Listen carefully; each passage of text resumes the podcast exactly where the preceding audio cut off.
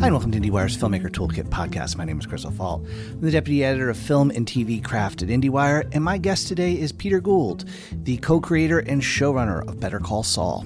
Today's podcast is brought to you by the Apple TV Plus original documentary, Beastie Boys Story. Beastie Boys Mike Diamond and Adam Horovitz tell you an intimate personal story of their band and 40 years of friendship in this live documentary experience directed by their longtime friend and collaborator, director Spike Jonze.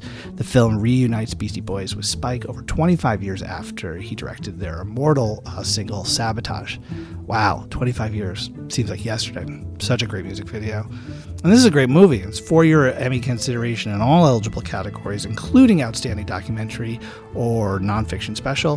Visit fyc.appletv.plus.com. I really like this film a lot more than I expected. And, uh, you know, while I'm plugging it, I might as well plug the podcast. Uh, recommend that you go back a couple episodes and listen to my conversation with Spike and his editor, uh, Jeff Buchanan. It was a lot of fun.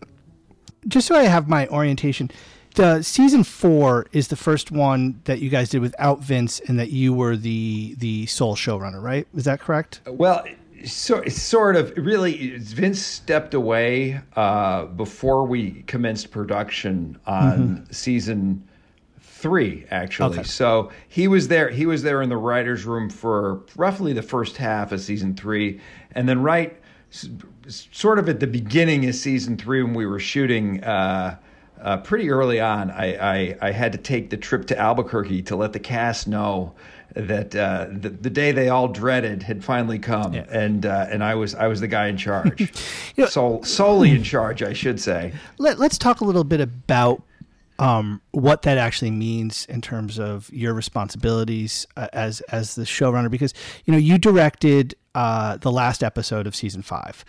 And my guess is, and I think I even maybe read this in an interview, you probably just even stepping away from the day to day of being a showrunner probably creates an enormous void just in the fact that uh, you have your hands in so much of the progression of every episode, um, not obviously in the writing room, but also in terms of production and then post, right? So that it's almost yeah. it's almost like you have to walk away from this massive job to even. And I think people would naturally think, oh, of course, it's you know Peter showing the show. He directed one, but I imagine it's a it's a huge deal, right? It is. It is. It's it's tricky. Uh, you know, when we talk about show running, uh, there's a million ways to do the job, yeah. and there there are people. You know, I, I'm always I'm in awe of somebody. Uh, like Sam Esmail, who who must have a completely different. And I don't. I've only met him once. I don't know what the story is, but he's he he directed every episode of yep. some seasons of of, of uh, Mr. Robot, um, and and so I don't know how he does that. That's a, just it's just a different. It, he must have a completely different approach to the job because. Uh, you know the the yeah it's it's stepping away. That's really why uh, I've tended to direct towards the end of the season. Uh, and I'd love to. It would be fun for me, and I'd love to direct one at, at the head of a season. Mm-hmm. But it just never it never works out because for, for, do to do that, I have to step out of the writers' room and step away from editing. And uh, you know, it's all uh, it's all a big uh, a conveyor belt. It's a big assembly line. The minute I step away, uh, the, the, stuff stuff piles up. And that's not to say that's not to say that I mean everybody I work with. I work with a fantastic group of people, mm-hmm. uh, a fantastic group of collaborators. But I wouldn't be doing my job if if um, if I didn't look at everything and, and make sure that it's just it's it's working to my eye as best as best as best as I can express that. So uh, yeah, it's it's um it you know it all gets filtered through uh, a sensibility, uh, a couple of people's sensibility, and uh, it, it, yeah, it, it, holds things up when I direct for sure. Mm-hmm. Uh, but I love doing it, and I think there's there's a lot of benefits uh, to showrunners directing. Uh, for one thing, it keeps you maybe a little bit humble because it's you know when you're sitting in the editing room, you know frequently you can't help it. Frequently you say, well, why didn't they get this? Why didn't they get that? Why did why did that happen that way? And then when you're when you're actually on the floor and you're you're directing an episode, it reminds you of uh, what an immense struggle it is uh, to try to to get to get uh, to get the show uh, shot uh, the way we're hoping mm-hmm. it will be.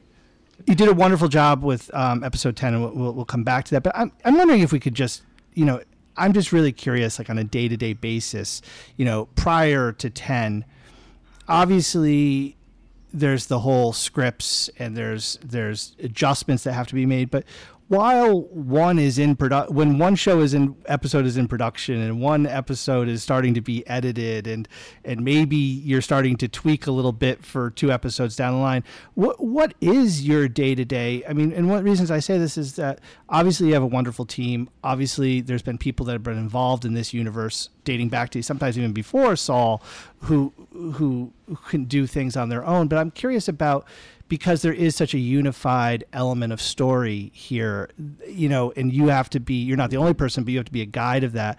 I'm wondering about that day to day while you're in production uh, of, of what your well, role is. It, the great thing about this job uh, is that it doesn't stay the same. Mm-hmm. And every, there's, every day is a little different, but there are phases. And the, uh, the most difficult point for me personally is when we're shooting the show and we're also breaking story. So the writer's room is open while uh, production is going. It's very tough to juggle everything. And what ends up happening is that we, our work in uh, figuring out the stories and breaking the stories inevitably slows down when once production started because there's there's uh, a million things going on and you know our our we our folks have have developed a method. Really, uh, Jenn Carroll, uh, who is who is Vin, now a producer and, and used to be Vince's assistant, developed a system during Breaking Bad, which which really works well for uh, presenting. Uh, options and presenting what the what what's going on, so it doesn't interrupt. We don't get interrupted in the writers' room every four seconds. Uh, but still, it's it's. I, am not the world's greatest multitasker, and I, am better. I think most people really, if, when you get down to it, you're better at focusing mm. one thing at any particular moment. Uh, but it means it means that means it's just a very long day, and you know, part of all these jobs in in and so many jobs in the world, it's. Um, one of the things that's tough to sustain is your energy during the day, and you have to be you have to be uh, uh, you have to be aware of where you are in the day. And I think you know the people around me, fortunately, are all we're all aware of where we are in the day and and and how we're. Uh, how we're doing, but that's yeah, it's, it's it's that's the toughest time is when we're you know we're probably what we tried to do in seasons where we had 10 episodes, we had as a guideline. Well, if we are breaking, or if we're pretty much through breaking episode seven, when we start shooting episode one, okay, we're going to be all right. we can uh, finish. we're going to be all right. Uh, but that's, you know, that's, and now this season, uh, because we're, we started working on the final season, um, you know, we're going to do 13, uh, which we haven't successfully done in a long time. Breaking Bad, there were um, three seasons of 13. Uh, to, to my my view is that twice we did it, we pulled it off perfectly. Uh, but there was season two for various reasons. We ended up having uh, every show's nightmare, which is a shutdown for various. Oh, that was reasons. a writer's strike so, here, right? Is that well? That was the writer's strike. Yeah. Was actually season one. Oh, okay. And that was that's a whole that's, that's a, whole, whole different that's ball. A, that's a whole different. That's a whole different whole different ballgame. But I'm just saying what I'm trying to say. It's a long-winded way of saying I've never run the show uh, doing 13 episodes, mm-hmm. so uh, I'm a little jumpy about it. Um, unfortunately, you might have some extra time. Uh, well, yeah, we'll see. I hopefully, hopefully not. And and you know, I will say, uh, uh, well, I'm not. You know, it's jumpy is kind of a funny way to put it, but you know, uh, part of what makes this work is uh, a lot of anxiety for whatever yeah. reason. I'm curious, what do you have? Because obviously, your writer's room is open well before production what do you have in place before the first day of production in terms of the season? Um, is it is it all note carded out? Is it is it kind of the big story beats are there? And it, it, it, I'm curious what's in place. Um, obviously, writing is still, as you said, still going on. But but you know, in terms of like, what's the base that you have before things start dispersing for production? Sure. Um, you know, we have as the season goes on, we usually have a better idea of what's going to happen. But when we commence production, we generally have, and this is the bottleneck, we generally have seven episodes broken. And when we say broken, that means um, basically uh, we work with three by five cards. on cork boards. Mm-hmm. And that mean, and we spend a lot of time uh, breaking each episode, and it's it's also the the the, the element in all this, which is the most unpredictable, mm-hmm. because I can tell you, you know, most writers and uh, me among them, you know, I can write, uh, I can write a shootable script in, you know, roughly, you know, if I have to, I can do it in less than 10 working days. Uh, I'd rather have more. Mm-hmm. Uh, you know, we know that when we shoot an episode, you know, we know it's going to be a certain number of days under normal circumstances. Editing, you know, there's a certain amount of time that's set aside for that. But the breaking of the episodes can vary uh, at our best we we will uh, break an episode in two weeks. Mm-hmm. But then you know if we get stuck or if something something's not quite right, it can take a lot longer than that. Uh, and having said that, so we usually start that we start production with several completed scripts. We usually have probably.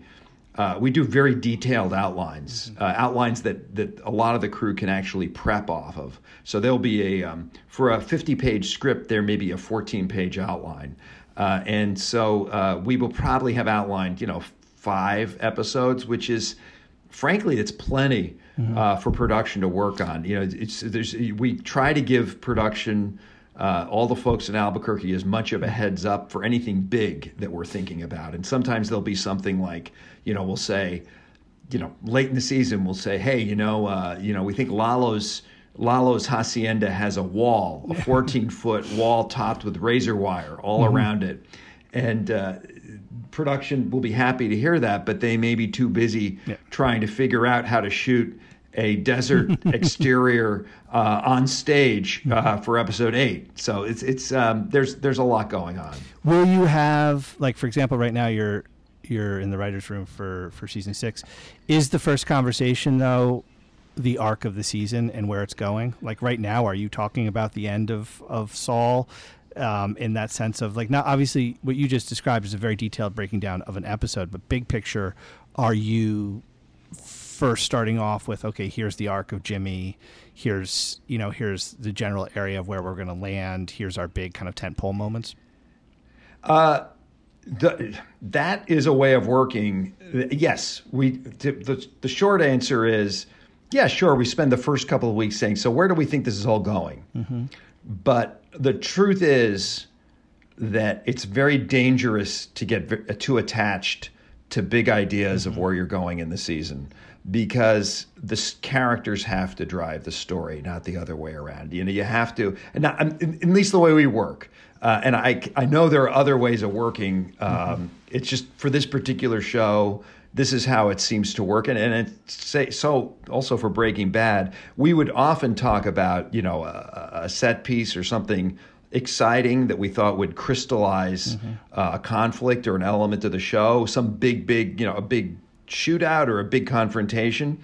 And then find out that the characters just weren't ready for that, or they didn't do what we thought they mm-hmm. would do, mm-hmm. because the the discipline is the characters should and I, I, don't know if we always achieve this, but we sure as hell try, that characters' uh, behavior uh, has to make sense to us uh, moment by moment. That doesn't mean that there can't be mysteries about mm-hmm. why people do what they do, but if there's a mystery, we've at least talked about what's actually going on with the person. And the problem with, with thinking too far ahead is that you can try to force your character down a predetermined path uh, and and general and it's just generally something. So we have ideas, we have big ideas, and then we're always willing to jettison them. And usually, what's happened in the past is that, that we've had a lot of big ideas, and we don't quite get to them each season. And we always say, well, maybe maybe that'll happen next season. That always makes me feel better. It's so it's so fascinating really to. Like. There's two reasons I find this fascinating to listen to you talk like this. One, we're talking about a show where you know you started off knowing where you knowing at a certain point where Saul would be, where Mike would be, and, and where Fring would be. So it's it's funny to say, you know, it's interesting to even hear you talk about that in that sense because you actually, in the at least in the future, kind of know where these people are and have written for them. And then mm-hmm. and then there's also something and I will never forget this. Yeah, I read a lot of interviews and it's always fun learning about different things. I'll be honest with you at this stage, rarely does someone say anything that genuinely shocks me. Like I was surprised by it. and one of the most distinct moments was for me was reading Vince after Breaking Bad say, "I didn't have this all figured out." And I think for someone that had just watched Breaking Bad, and it felt like all the pieces fit together, and you felt like you were in the hands of someone that, like, it felt like something that happened in episode two of season one was was so perfectly planted there for where where Walter White went that it was like it blew my mind that he not only had didn't have it structured out, it was like something that you guys. The process doesn't sound too much different than what you're describing right now for Saul, and it's just fascinating it's, to me. It's that, not. There is a trick. There is a trick, uh, uh, uh, and the trick is to don't not to always look forward to what happens next, but to look back mm-hmm.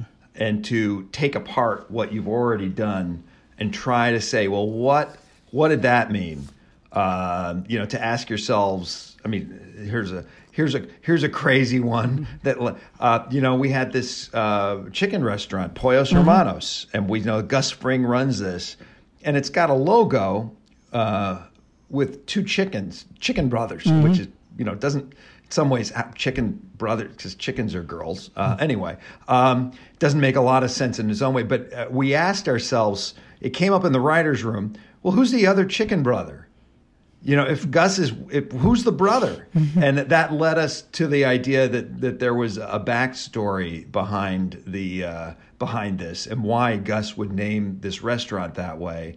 Um, you know, with Mike, uh, you know, the beginning of Better Call Saul, we see that there's this guy who we've met later in life as the right hand man to a uh, a drug kingpin, uh, a cold cold blooded murderer is what Mike becomes. But when we meet him on Better Call Saul, he's you know the grouchy guy manning a uh, man, manning a, a, a booth. Mm-hmm. Uh, and we, you know, you, you put those things in. You, I know that means something, but then the discipline is trying to understand what that means, or to maybe even pick up a detail that was put into the show just to make the world feel more full, and then take that as gospel and say, well, what if that's what does that mean? What would that? How would you project that in the future? What did that character? Why mm-hmm. did that character really do that at that moment? And and those are all, those are all. That's that's. I think that's the trick to making something that's that's um and and you know we do talk ahead. I don't want to make it sound like oh, we I never know. do. Yeah, yeah.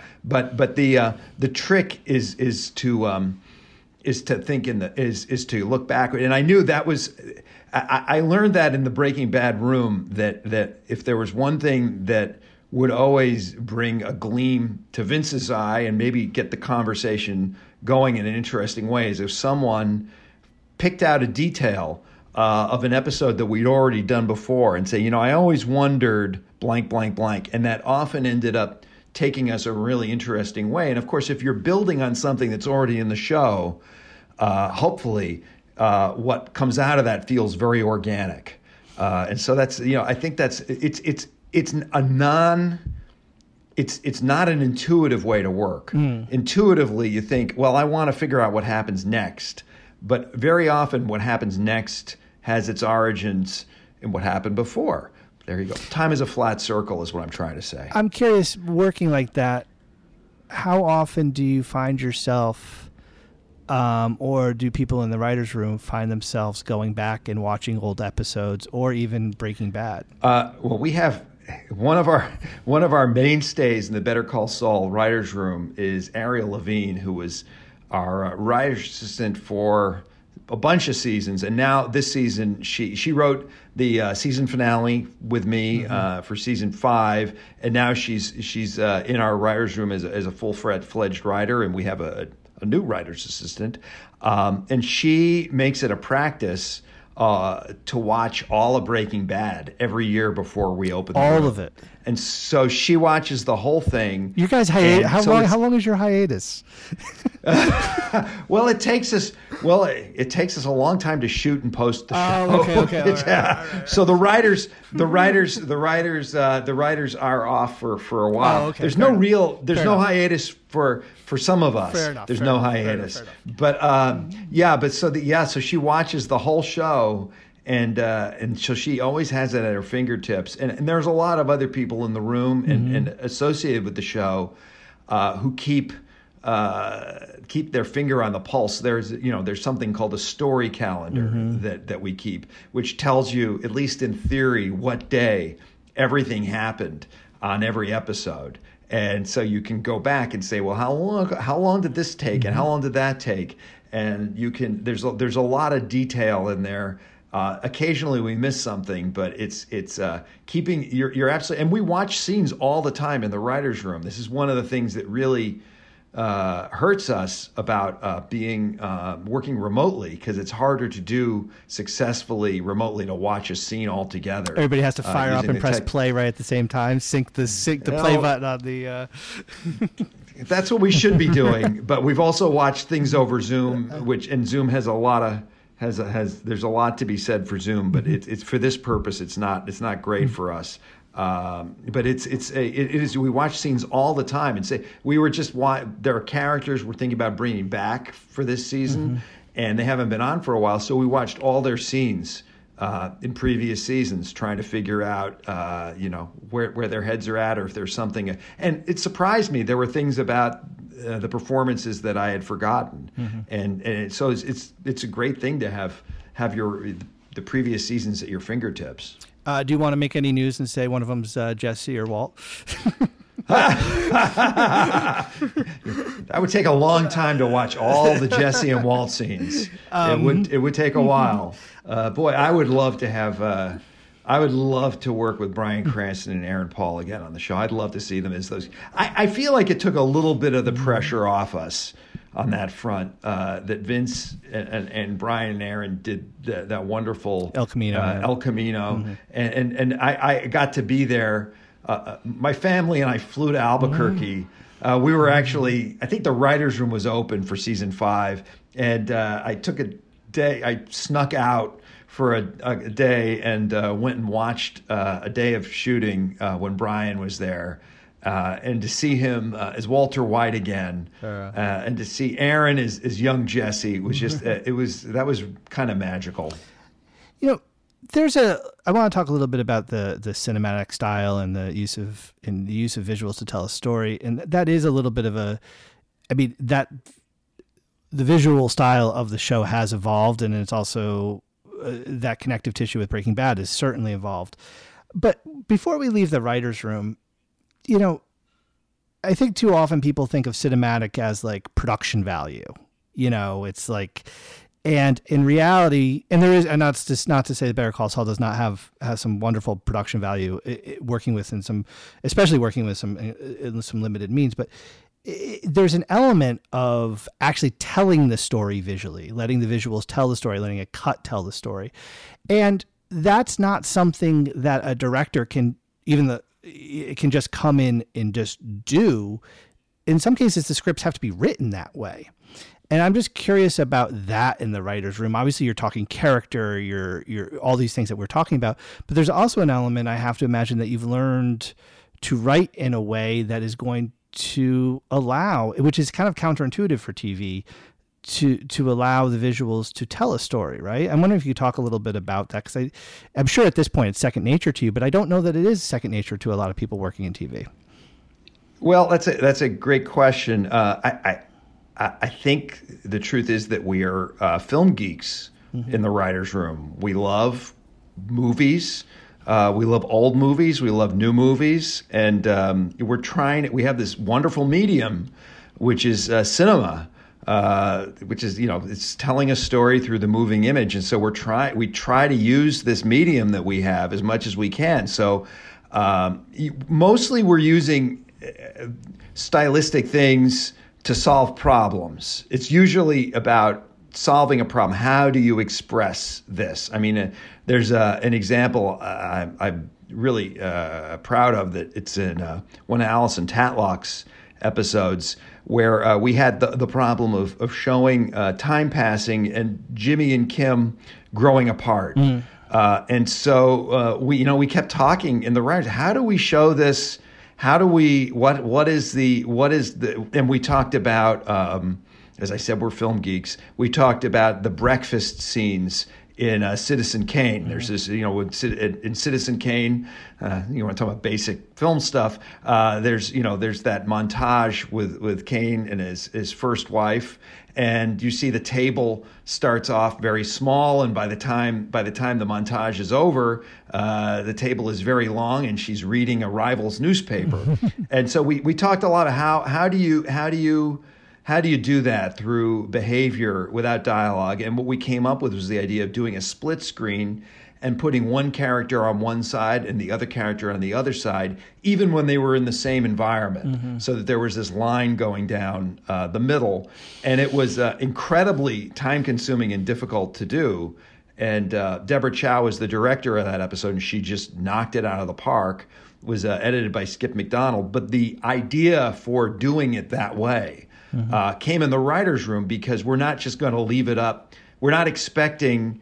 Uh, well, also, if if we didn't know how how to do it, um, you know, we'd have to come up with another way. Yeah. You know, we're not just leaving it. We're not just leaving it for somebody else to figure out. We have a scene uh, in a more simple level. We had a scene.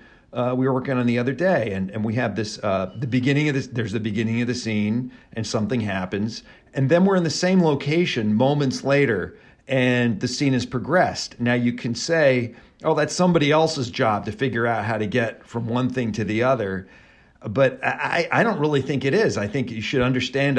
And by the way, um, if the director or the editor uh, comes up with a better idea, mm-hmm uh, than what we have on the page. I'm all for it, but oftentimes, uh, you know, we we we have the luxury of having time to kick it around and struggle with it all together, and oftentimes it turns out to be uh, just just right. And so we ended up finding a way to have a character on the A side uh, ask a question and have it answered in a very dynamic way on the B side and have you know suddenly you're suddenly you've jumped ahead a few minutes and and you're not you haven't you haven't seen everything. So we we do we think about those things a lot. And you know I, uh, I I'm you know like you I'm sure too Chris you know film aficionado.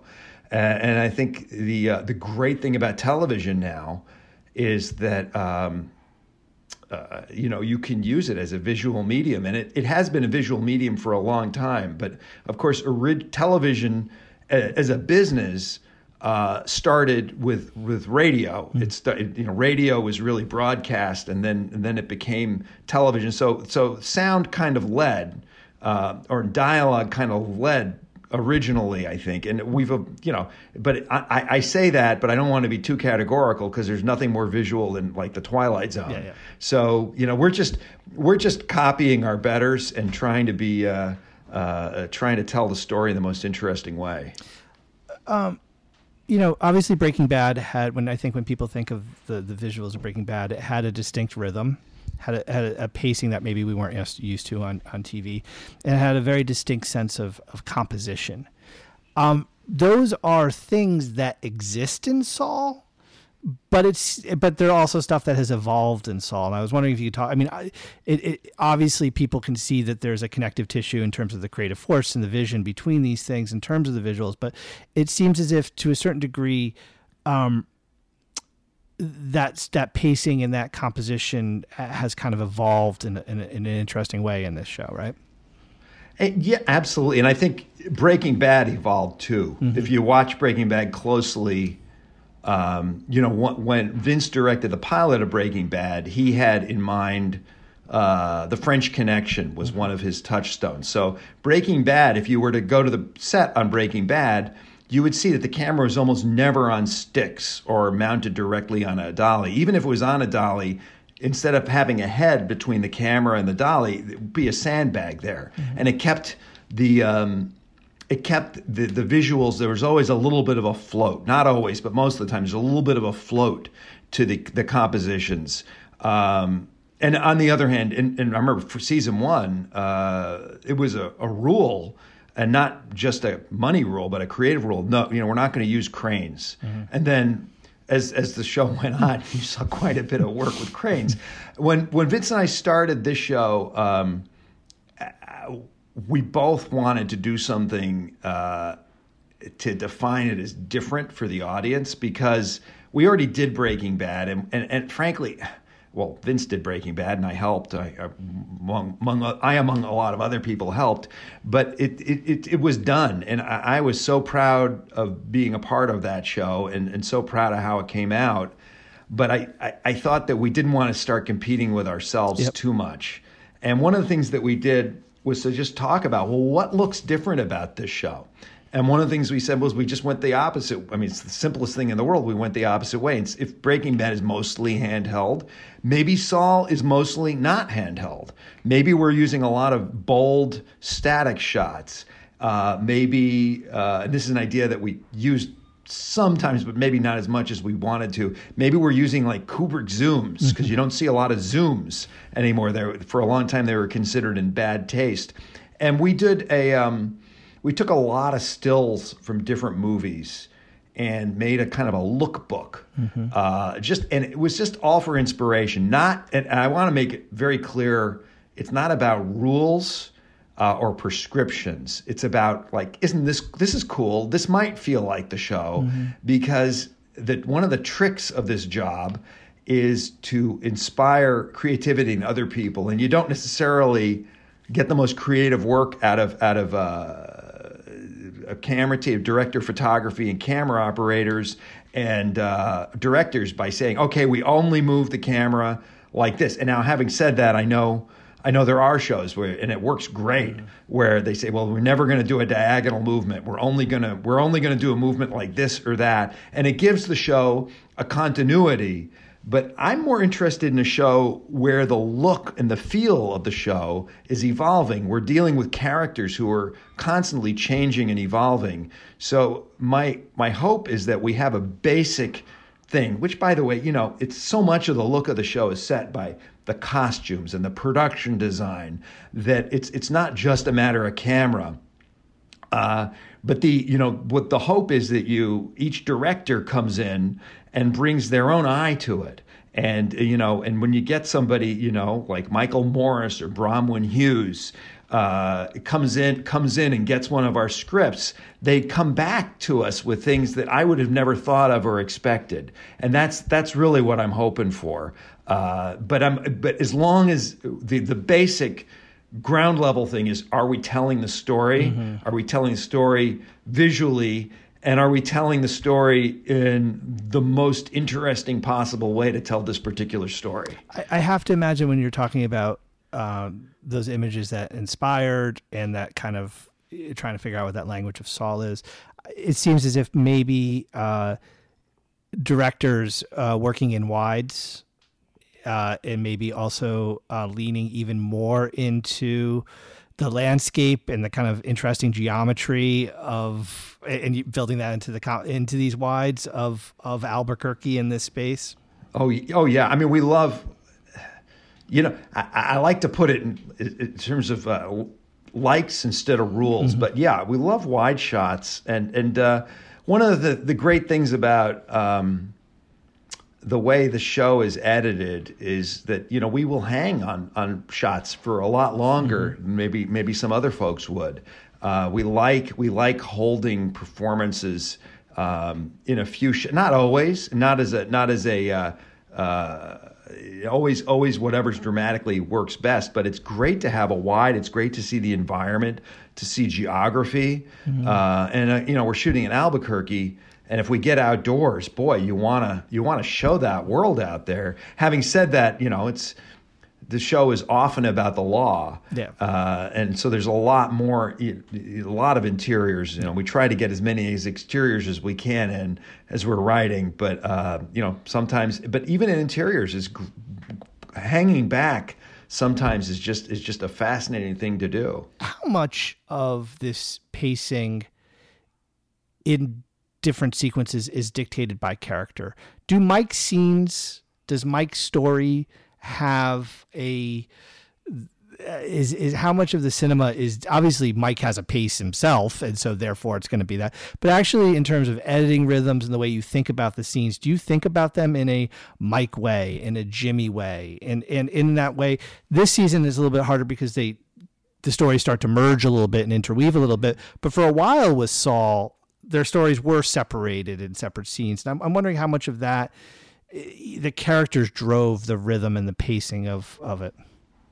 Well, I, I like to think the characters always drive the the rhythm and the pacing, and and you know, by the way, actors have different paces. You know, they just do. They just do, and and you you can see, and it's interesting because one of the things I'd observe about uh, Bob is that his pace has actually slowed down since we since we started. Uh, you know, there was a, a, a, a he, there was a, rhythm to his work in the first couple of seasons that was that was very rat tat tat, and he's still the same character, but uh, the thoughtful moments become more thoughtful. Uh, and and there's there's sometimes there's there's there's a lot between the words uh, in the in the later seasons, and I think it's because of where the character is, mm-hmm. uh, and it's because of Bob's interpretation of the character has, has in some ways deepened. The character's deepened. Jimmy has, and then of course, uh, you know, Mike Ehrmantraut is Jonathan Banks, and Jonathan Banks uh, is not just a wonderful actor. He's also an actor who understands cinema acting. And I've talked to him about this. We've we've I've talked to him about this, and he's he's an actor. He's worked in the theater quite a bit, but he says I love acting for the camera. Uh, and you, you, he understands what the camera is seeing. He understands what uh, a tiny extra beat in a moment will mean. He will find a rhythm in the scene that you're not expecting. He will find a place uh, of thought that maybe lands not exactly where you're expecting. And uh, so, absolutely, that changes everything. It changes everything. And you can try, as a filmmaker, you can, there are tricks that we can do to to change the pace of scenes, and we absolutely do those sometimes if we need them. Uh, there, you know, there's all kinds of, as your listeners all know, I'm sure, all very. Uh, there's all sorts of things that you can do to change the pace, but sometimes you want. The great thing about having an actor, uh, a really fine actor, is that they're bringing things that you're not expecting, um, and that's and that's absolutely. So I think I think Mike's Mike's scenes, yeah. I mean, and, and I think it's everybody handles these things. Each director uh, will handle it differently, but there's also, you know, the crew stays the same, and so you're working with the same director, photography, uh, and the same camera operators. And you know, for the last few seasons, it's been Marshall Adams uh, mm-hmm. as our DP and, and, and Paul Donahue as our our uh, eight camera operator, and they have um they have a they have a, a sense of the show that they can really uh, add they, are huge value added for any director. Uh, they they find things that uh, that you're that you're not expecting and make make additions or interpretations that you're not expecting. Having said that, I think each director has brought you know something different and what we try to do is learn from each one mm-hmm. as as as one of the directors i can tell you i've probably stolen i've stolen ideas from pretty much every director i've worked with as a, as a writer as a producer help me understand um, and I don't know if this is related to the conversation we're currently having, um, or maybe it's not. Um, another thing that I was surprised by is um, you don't edit with any. It's got a wonderful music, a wonderful music supervisor for the show, but you're not editing with music. You're not necessarily even editing with sound, and then also uh, Saul has a wonderful sound design. Um, I, am curious about that. That because it seems to be um, part of the decision of how this show is going to get made is that first you're just going to be cutting the footage.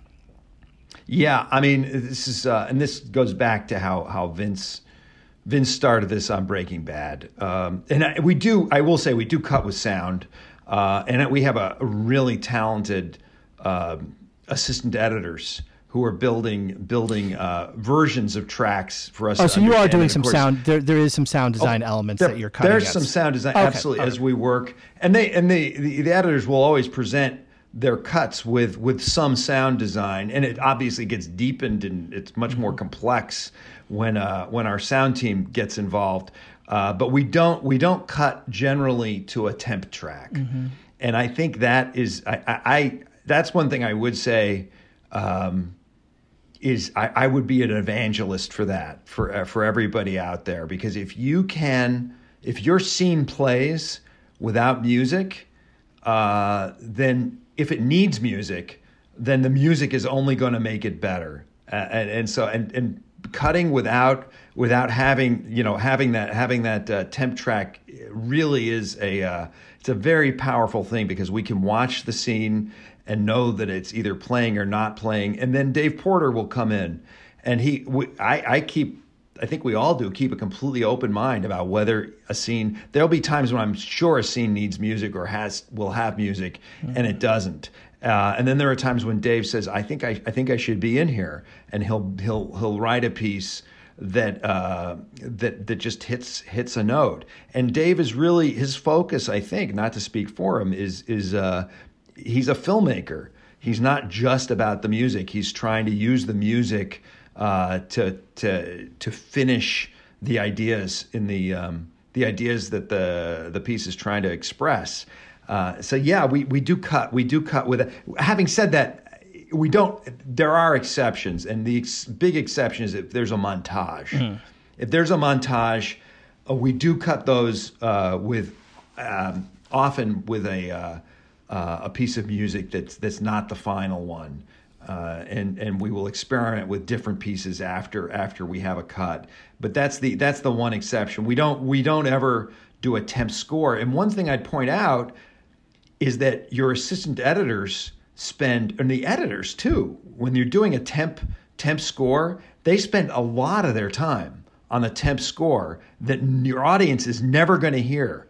Mm-hmm. Uh, when they could be spending that time on working on the cut mm-hmm. that the audience will see. So my argument is that it's it's it's really it's it's it's a it's a good discipline. Now, having said that, the reason we're able to do that is that our uh, partners at the network and the studio are willing to look at it that way and know they have the imagination and the filmmaking uh, savvy to know that when music's going to come in and it's going to if we felt like if if we're have to, if we felt like we had to um, uh, bring them along gently. Mm-hmm. Uh, I think that's a lot of the time. That's the reason for the temp score is that people are are uh, scared. You don't want to hear this is a little flat that, or something.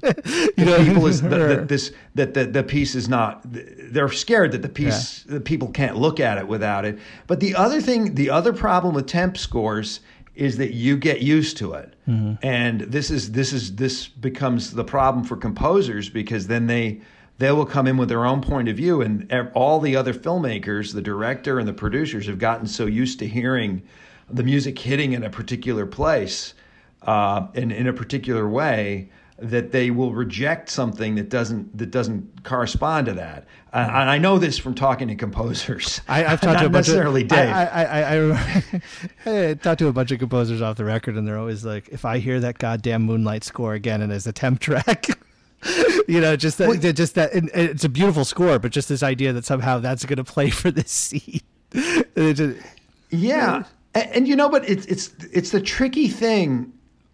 In a way, we, there was an advantage, and I'm old enough to remember film pretty well. There was an advantage to film in that it looked you could see there were splices and there would be uh, there'd be marks where there were going to be dissolves and then it would you know there'd be uh, a, a, there'd be a, little title that said "scene missing special effects."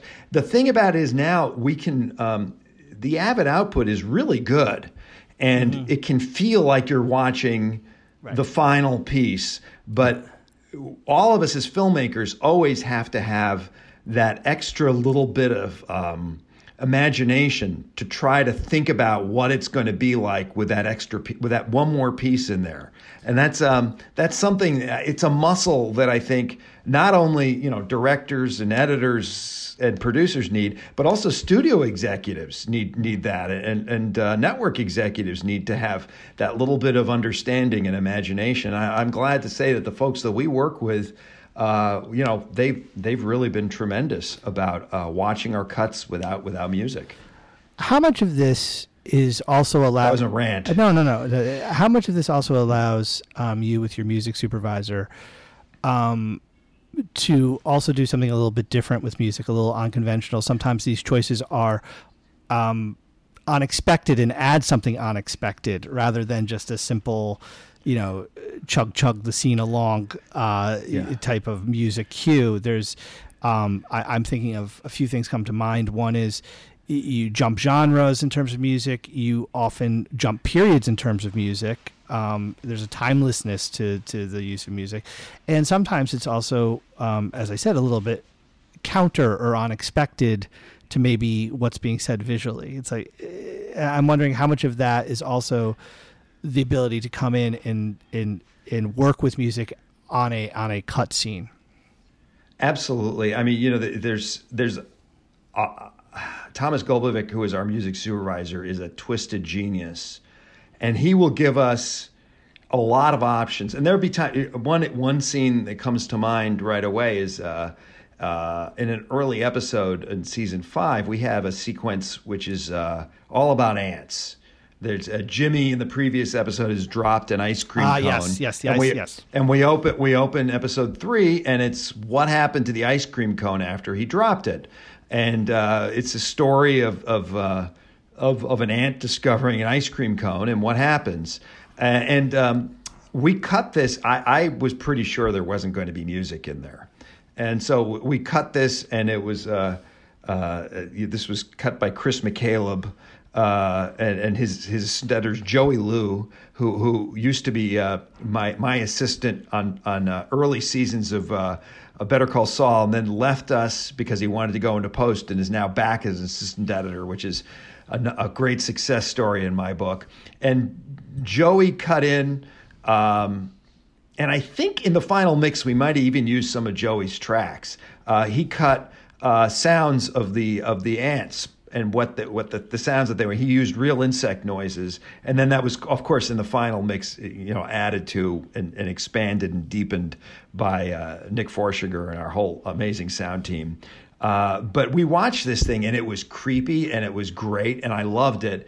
And then we were spotting it, and Thomas said, "I want to see if I can get in here." And I was if if at the beginning when I started this, I probably would have said, I just don't think so, Tom. You don't need to work at work in here. But I've learned to keep my mouth shut and say, don't deprive me of any riches.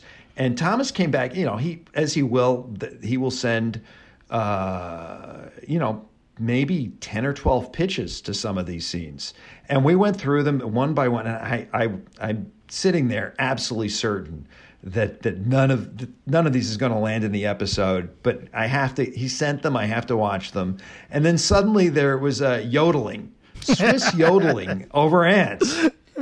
And God damn it, if it wasn't the perfect thing, if it wasn't the perfect thing, it did, didn't mm-hmm. get. If it didn't get into um, uh, how strangely uh, heroic and um, nostalgic, and it just hit all sorts of notes uh, with this scene that I wasn't expecting, uh, but that were perfect. I thought, uh, and, and uh, we we put that yodeling on, and we actually I think in the mix we added a little bit of slap to it, a little bit of echo, mm-hmm. which I think even even helped it, uh, really landed it for me. Uh, and it was it just tremendous, and it's that's the fun. One of the fun things about you know on set you don't really get a chance to experiment this way, mm-hmm. but in post one of the great things, one of the things I love about post production is that you can take some crazy idea and just try it. And you know what? Every once in a while, the craziest ideas do do land and work. I want before I let you go, I want to talk about one one moment um, from I can't remember. I guess I can't remember if it was the episode that you directed the last one, but it's towards the end. Um, because I, I, want to get into this issue of um, our relationship to these characters you know, there's this moment with Kim uh, when she pitches Jimmy on the idea of um, bringing down Howard, you know, and bringing down JMM. And, you know, Kim has, uh, excuse the pun, broke bad before, you know, and there's this element she's gone on the gray side. But it's, it's, it's interesting because normally my, my relationship with her has always been, I understand. It's empathy for Jimmy it is a sense of justice. It is a sense of whatever she's doing. I you there is this connection with her no matter you know no matter how bad or you know fudging the line she got in this one and i have to imagine it was intentional i'm sitting there going uh oh, what's going on? You know, it's like this kind of like this, like it's this. Kind of, you're sitting there, and you're like, when did she? It's like this, like uh oh, because you don't, you're not there with her. You're not there. Like, it wasn't in the back of our heads that we had to go plot against Howard. You know, and and and and it seems it, it's an interesting thing, and I, it's it, and I one of the reasons I bring this up is is you know in the backstory here is is that element of that of that thing that we all had with Walter White. And I'm not trying to say Kelly's Walter White, and I'm not trying to say get you to say he's Walter White, but there was that element where like we were used to identifying with a Walter White type character, and then there became this part where, you know, I think it was different for each audience member where it was like, whoa, what's going on? And it's interesting because it had to have been a very conscious decision to to have that type of moment with her and it's interesting in the context of the series of what you do with with these main characters. Yeah, uh, you know, uh, it's it's completely evolutionary, uh, and, and uh, it's it. You know, it is her our relation. We love Kim Wexler. We love. I mean, we love Rhea Seehorn too. Mm. Um, and I'm so proud of Kim as a character, and I think Rhea is is just an incredible actress, and uh, the fact that she's not, we don't know what her fate is. You know, Jimmy, we know becomes Saul Goodman, and then we know he eventually becomes Gene in Omaha, Nebraska. But but Kim's fate is is um is still to be written. We don't we do, we just don't know what's going to happen to her. And in some ways, I think I've become very invested in her. Uh, she's somebody who who has worked so hard to get everything that she wants or everything that she needs, and, and to get where she is. And she's she's uh, somebody who's who's got uh, in her own way incredible integrity, uh, and and uh, but there's something about this relationship with Jimmy. Um, that maybe is evoking, is bringing something to the fore that was always there. Uh, there are there are you know we talk about um, puzzles that we have about the past, and uh, one of the things that we know about her is that uh, she was in a mailroom. Uh, she was in the mail room before she became an attorney, mm-hmm. and that she seemed to have gotten. She was in the mail room at a law firm, uh, you know, probably in her thirties. So what happened?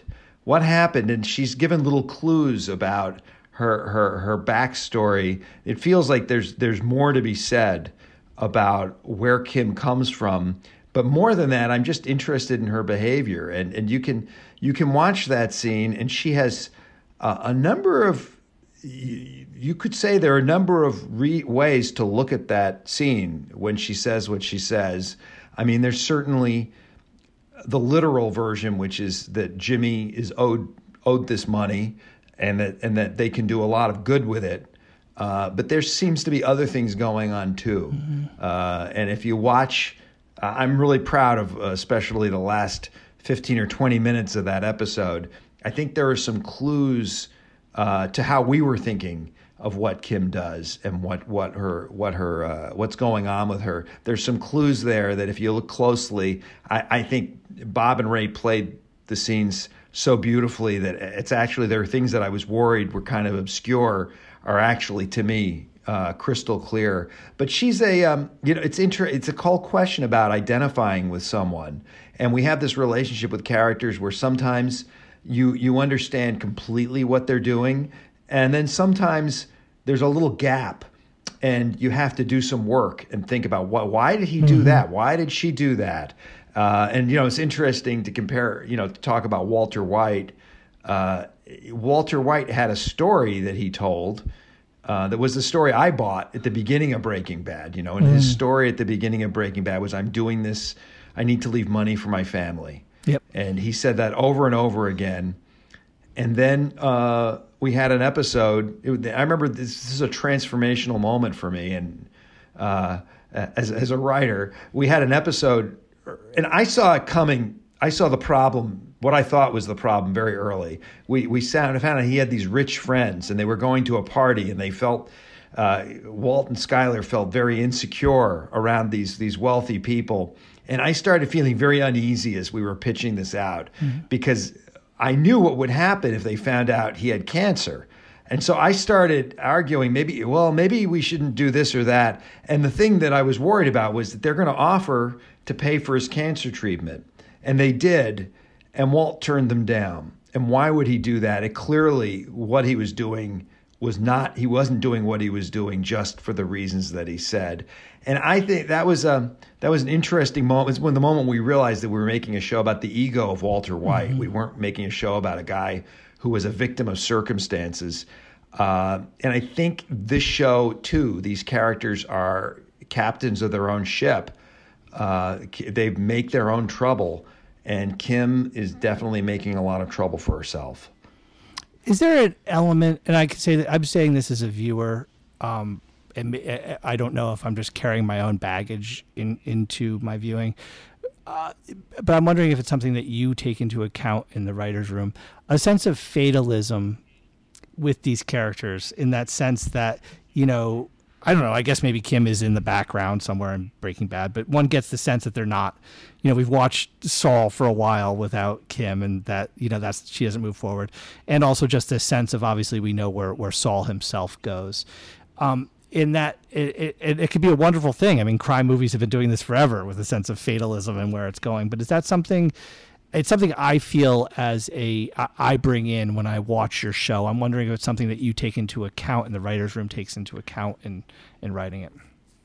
Yeah, I, I think so. I mean, I think there is something uh, sad, but I, I, that's it's you know it's the, the particular flavor of the show where we can go from something very silly or or almost borderline ridiculous to something very serious or fatal um, and it, it is it is sad. There's a context to it where you feel that uh, the more joyful the characters get, the more you're a little bit worried for them. Uh, and you know, in this, you know, in the case of the end of this season, of course, you know, all everything they're doing and thinking is um, with the assumption that Lalo Salamanca is out of their lives forever. Mm and uh, we're finding out that that's not necessarily the case. So I, you know, I think there is a, you know, I, I, I we certainly didn't invent it. You know, mm-hmm. I think it goes back. It goes back to every kind of drama that's ever been. Uh, there is a fascination to watching, watching uh, bad things happen. Um, I remember, uh, you know, I used to watch.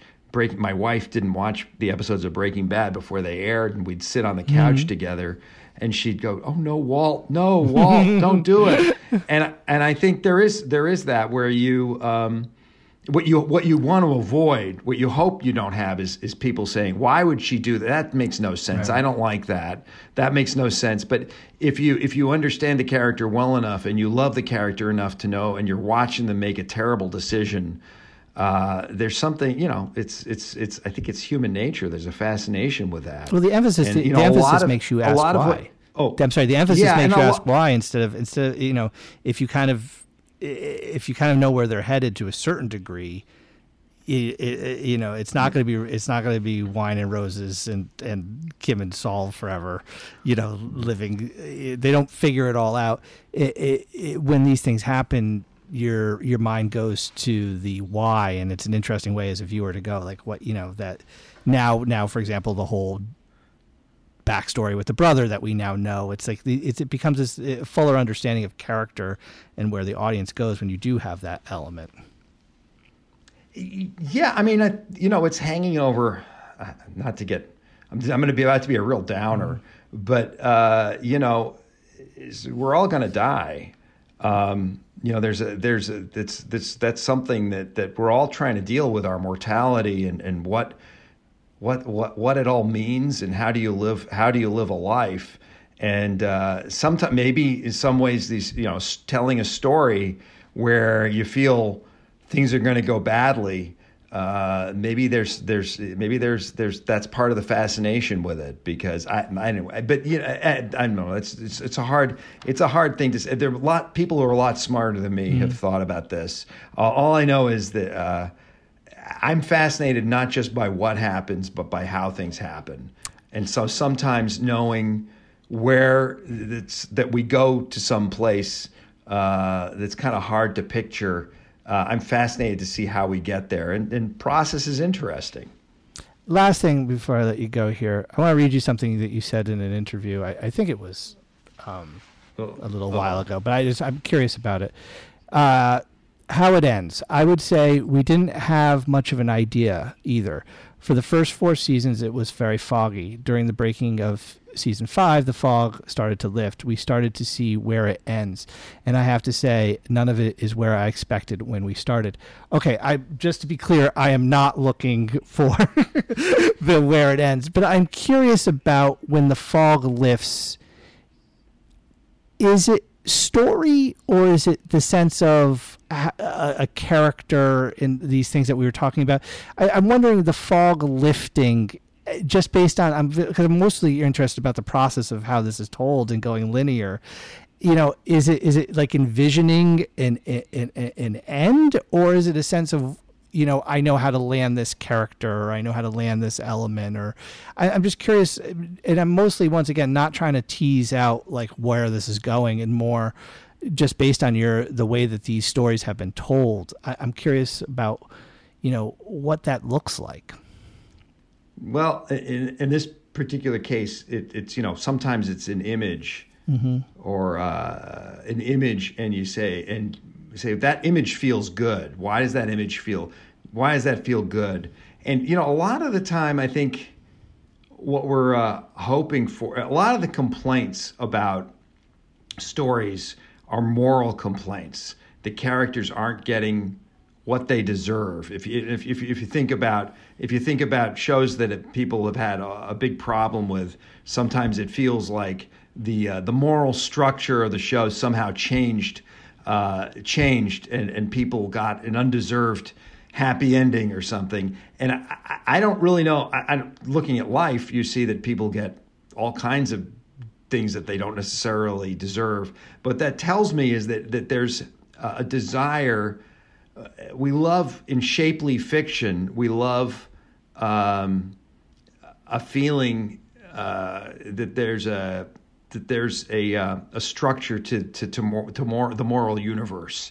I don't know. I don't know how to say that. I, we like to think. Um, maybe I, uh, there's a better way to put it. You know, we like to think that the bad guys the bad guys lose and the good guys win. Mm-hmm. Um, but uh, which is great, and, and I I'm all for it. Uh, it. Although there's all kinds of winning and there's all kinds of losing, and there's there's all kinds of bad guys and there's all kinds of good guys, uh, and, and and it gets more complicated. It gets more complicated at a certain point. But I think that's that's a lot of what we think about is is you know what what does this character deserve? What haven't we seen before? What is um, what would be a just uh, what what is the just desserts for this person and do they get it or do they not get it and and and how and and and so that you start thinking you start thinking in, in very uh, uh, I know it sounds kind of cosmic but I don't really think it is because I th- I think you know they found even you know even even uh, you know even even dogs and cats get mad if if one of them gets a treat that the other one doesn't. I think that there's there's a i think we all have kind of a sense of a, a moral structure for the world. Uh, we don't always agree on what it is but I think that's that's a lot. It's it's funny how much of fiction is really about that. Mm-hmm. And and you know you you know people come up with all kinds of theories about how you uh, how you tell a story. Uh, but I think that's a big, at least to my eye, that's a big part of it. Is that um, is, is is is you're trying to tell this is is this this is maybe this is how the world works. Maybe this is how the world mm-hmm. should work.